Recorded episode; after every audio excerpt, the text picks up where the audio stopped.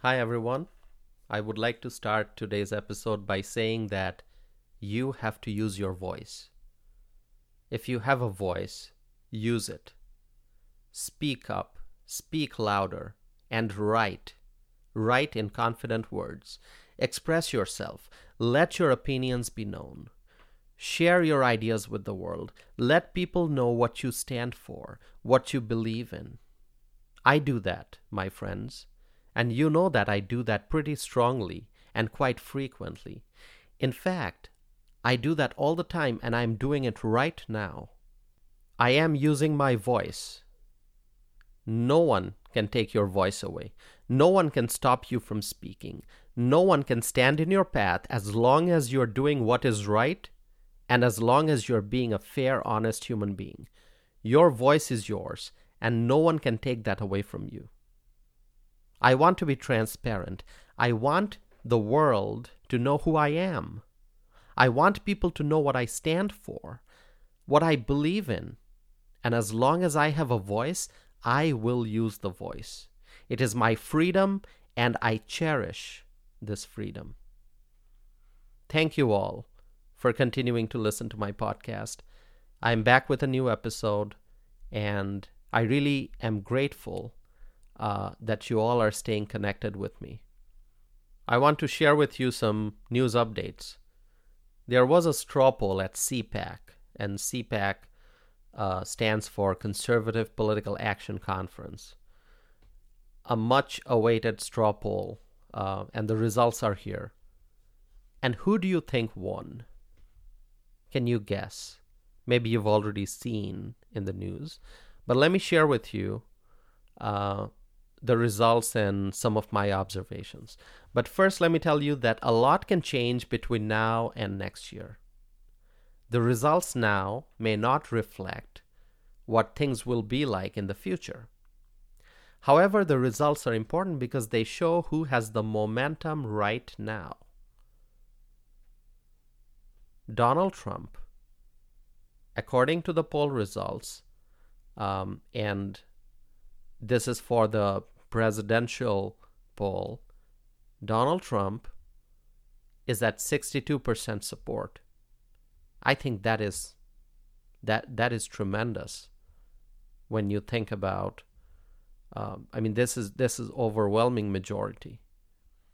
So President Trump at CPAC based on the straw poll results, he's at 62%. Governor Ron DeSantis is at 20%. And they are the top two vote getters in the poll. Now let's talk about the vice presidential side. On the VP side, it was Kari Lake from Arizona. She recently ran for the governor's office in Arizona, and she got 20% um, uh, at, at CPAC uh, based on the poll results. She, she got 20% support. And after that, the second person um, got 14% of support, and that's Governor Ron DeSantis. So on the presidential side, Governor Ron DeSantis got 20%, and on the vice presidential side, Governor Ron DeSantis got 14%. So he was at number two on the presidential side, number two on the vice presidential side. And this is based on more than 2,000 attendees who completed the poll. What is very interesting is that Governor DeSantis came in second in the poll for president and also came in second for the poll for vice president. And here is my interpretation of what's going on here. I think those who are voting for Governor DeSantis for vice president, I think those poll respondents would actually like to see a Trump DeSantis ticket. I think, and I may be wrong, but I think those who are voting for Ron DeSantis um, for for vice president would actually like to see a Donald Trump Ron DeSantis ticket. So Donald Trump running for president, Ron DeSantis running for vice president. I think that's the ticket that a lot of people are hoping for. Now, whether or not that will end up happening, I do not know. But based on what I saw, based on the CPAC poll results, that's my observation. I think that's what some people have in mind.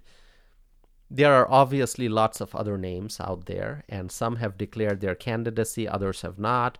But it seems that the attention overwhelmingly right now is on Donald Trump and Ron DeSantis. President Trump and Governor DeSantis. What's also interesting is that both are uh, both are from Florida. All eyes are on Florida right now. President Trump obviously used to live in New York, and um, a few years ago he moved to Florida, and that's that's where his home is right now. So all eyes on Florida. Obviously, things can change in matter of days and weeks, and definitely in matter of months. And if you remember 2015 and 2016, you know that things can change and things can change really fast. The election, the one in 2024, will perhaps be the most important election in our lifetime. Now, some might comment that people always say that before any election. It seemed that 2016, the presidential election in 2016, was the most important election of our lifetime. And then before the 2020 election, uh, many people said that this would be the most important election of our lifetime. And here we are approaching 2024, and many people feel that the 2024 presidential election will probably be the most important election of our lifetime. The key takeaway from all this, the key takeaway is that whatever is in front of us happens to be the most important thing. And that is true. 2016 was overwhelmingly a victory for conservatives like me and then 2020 was an opportunity to make sure that we continue to remain strong by having a Republican in the White House. Um, but that did not happen. And so 2024 seems to be an opportunity to once again witness a Republican winning the presidency. As a conservative, that is what I'm hoping for, that is what I'm praying for. I would like to see a solid Republican win the presidency win the election in November 2024, and then go on to become the president in January of 2025. But it's not just the presidential election that matters. There are many other elections that matter a lot. Elections for state level offices, as well as elections for local offices. Those are extremely important as well. Here in Wisconsin, in the spring election, which is on April 4th, there are races for various offices across the state. Local offices, but there are also there's also the election for the Wisconsin Supreme Court, the race for the Wisconsin Supreme Court. That is a statewide race here in Wisconsin. And that's the one I'm paying the most attention to right now because the control of the Wisconsin Supreme Court will be decided by who wins that election. On one hand, we have a conservative backed candidate, Daniel Kelly, who previously served on the Supreme Court, on the Wisconsin Supreme Court, and on the other hand, there's a liberal backed candidate. And I'm going to vote for Justice Dan Kelly I first met him years ago when he was appointed to the Wisconsin Supreme Court by Governor Scott Walker. And all I can say is that I would like to see Dan Kelly get elected to the court this April. If the liberal backed candidate wins, then the court will become a liberal majority, and that is something that conservatives do not want to see happen. I am a strong supporter of Justice Dan Kelly, and I'm hoping and praying that he wins in April. Wisconsin is a state that no political party can take for granted. We have had overwhelming Republican victories in this state over the years, and then there were also major Democrat victories. And so Wisconsin is truly what people call a purple st- state, a purple state. And so, before any major presidential election, before any presidential election, Wisconsin is called a battleground state. And so I think 2024 will be exciting. And the months leading up to November 2024 will be very, very exciting. So now, my friends, let me ask you a question. Who do you think will be the Republican nominee for the President of the United States? I know it's probably too early to tell.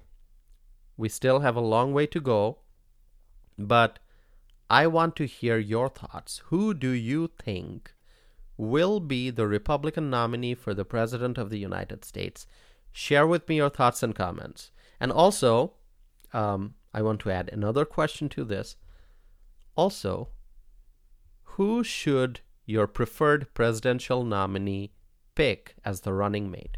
So, first tell me who you think will be the Republican nominee for the president of the United States, and then who uh, do you think should be the running mate? Um, who should be the uh, vice presidential nominee? So share with me your thoughts by sending me a message or by leaving a comment. You can connect with me through my website, which is tausifanam.net. Let us now talk about train de- derailment. Train derailment, okay? I did talk about train derailment in the previous episode. And shockingly, I just found out from the news on Saturday night there was another train derailment in Ohio. And that is on March 4th, 2023, there was a train derailment in Clark County, Ohio. One train derailment after another. As an American, I am extremely concerned. Why are all these train derailments happening? In this day and age, why can't there be stronger measures to ensure that trains do not get derailed? We can send astronauts to outer space using advanced technology and also bring them back home safely. We can do so many great things with the latest technology that we have. But here on Earth, here in the United States, we see trains getting derailed one after another. This is shocking. People who live near a railway track, those people are probably very scared right now. Health and safety come first, and to ensure the health and safety of people living near railway tracks, there must be strong measures to uh, there there must be strong measures in place to avoid train derailments. I am not an engineer, otherwise I'm sure I'd be working hard to find out how can we improve the safety and security of trains. Are there any engineers out there listening to this podcast episode right now?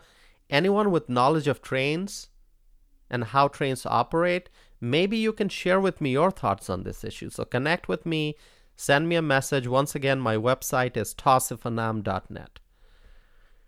Okay, friends, let's now talk about something else. Something that's very important, something that you may have heard about, or perhaps you did not hear about. Um, but I will mention this very important issue that uh, I think we must pay attention to there is an ongoing campaign to have an east to have an eastern part of rural Oregon, the state of Oregon, secede from the state and join the neighboring state of Idaho. This is very interesting. This campaign, there's this campaign going on right now, and I'm I'm repeating, there's this campaign going on right now to have an eastern part of rural Oregon secede from the state and join the neighboring state of Idaho. Now, why, why is this campaign going on, you may ask? Let me explain. Oregon is predominantly a liberal state, which is also known as a blue state. And Idaho, on the other hand, is a conservative state. So, this chunk of rural Oregon on the eastern side, so the eastern part of Oregon, wants to join the neighboring conservative state of Idaho. This is very interesting, as I said. You know, people should not the people should not take this lightly. This is a this is a very serious matter. This is an extremely important issue because this movement, known as the Greater Idaho Movement, actually reveals the frustration that many conservative people feel in states that are overwhelmingly liberal. And it's not just about the differences in political views, it's more about more about the impact that those liberal views have on policies and how those policies affect the lives of people living within a political territory. The Greater Idaho Movement, based on what I've read, aims to include 13 Oregon counties within Idaho's borders. That is, according to the news report that I read, 9% of the state's population and 63% of the state's landmass. If this movement is successful, if Eastern Oregon is really incorporated into Idaho, if the border is really moved, if Idaho really gains these counties of Eastern Oregon, this would be a major, major development, major issue. I, I don't even know how to describe it, what the right words would be, but all I can say is that it would be a major political event in the United States. Obviously, something like this can't happen overnight, and some say that this would be impossible. But I'm not a lawyer, so I am not going to comment on the legal aspects of such a proposal or such a movement. But there are really two ways of looking at it. On one hand, there are the practical, political, legal issues surrounding this movement. Can this movement accomplish what it seeks to accomplish? That's one question, and I don't know the answer. But the other way to look at it is these people who wish their counties to secede from Oregon and become part of Idaho are, these people are essentially in their hearts and minds already a part of Idaho. By starting this movement, the Greater Idaho Movement, these Oregon residents have already expressed that they want to be a part of Idaho. So, in their hearts and minds, they are already a part of Idaho. Through this movement, the people are saying that they wish to reject Oregon residency. The people are expressing that they wish to have no affiliation with the liberal policies of Oregon. The people are rejecting the liberal policies of Oregon and they are expressing that they do not want to be a part of a state that is so overwhelmingly liberal. What the people want is to be a part of a more conservative more reasonable Idaho.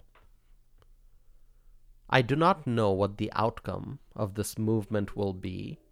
There are complex laws and rules that may stop this movement, or perhaps there's a way forward for Eastern Oregon to become a part of Idaho. I do not know what will happen.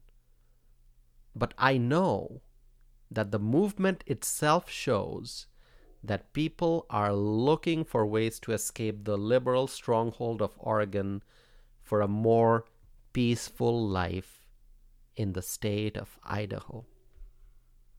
This greater Idaho movement is sending a message. And so the bigger question is is this movement the start of a new trend? will there be other communities in other states that would want to see boundaries moved or redrawn would will will there be other communities that would want to leave one state and become part of a neighboring state? Is the Greater Idaho Movement the first movement out of many movements to come where we might see similar initiatives? Well, I don't know the answer. We will have to wait and see. Friends, there are lots of things going on in the world right now, lots of things going on in the United States, lots going on in our cities and villages, in our neighborhoods. And as Americans, I think it is important that we pay attention. We have to pay attention to what's going on in our neighborhoods, in our cities and villages, in our state, in our country. And in fact, we have to pay attention to what's going on in the world. And as Americans, we must take action to make our communities safe, to make sure that in our communities people can live peaceful lives, strong neighborhoods, safe neighborhoods, wonderful communities. That's what Americans deserve. And we must be informed individuals. There are many challenges that we face economic challenges, public safety challenges, many challenges that we face. And I have talked about many of these issues in previous podcast episodes. I've talked about inflation, I've talked about border crisis, I have talked about many other things. But as hardworking Americans, we have to do everything we can to ensure that our families, our neighbors, our friends, and our community members can live in a peaceful environment. And for that, we have to be knowledgeable individuals. We have to pay attention to what's going on around us. I want to thank you all for listening to my podcast. And I truly, truly, truly appreciate all the words of encouragement that I get from my listeners. Um, please continue to stay connected with me. Uh, you can always check out my website, tausifanam.net. And in that website, not only will you find information about my podcast, but you will also find uh, links to my blog posts. And also, there's a section called Published Opinions in which I have listed uh, various letters to editors and op eds that I have written that were published and so you can find out more information about the things I have written in the past. And um, you can also find information about uh, my poetry books, and you can uh, read my bio, learn more about me. You can send me a message, you can connect with me on uh, social media. And one thing I will, uh, I would like to mention, and that is if you like listening to my podcast, please give me a review. I love um, uh, hearing from my listeners. Let me know uh, what you think of my podcast. If you have ideas you want to share, uh, please get in touch with me. And with that, I will end this episode. It's always a pleasure um, recording a new episode and publishing it, and uh, and and uh, and and finding out that people are listening and people are paying attention to my uh, to my views and opinions and everything else that I'm sharing through these episodes. So thank you once again. I hope to be back with a new episode of Explore and Engage with Anam.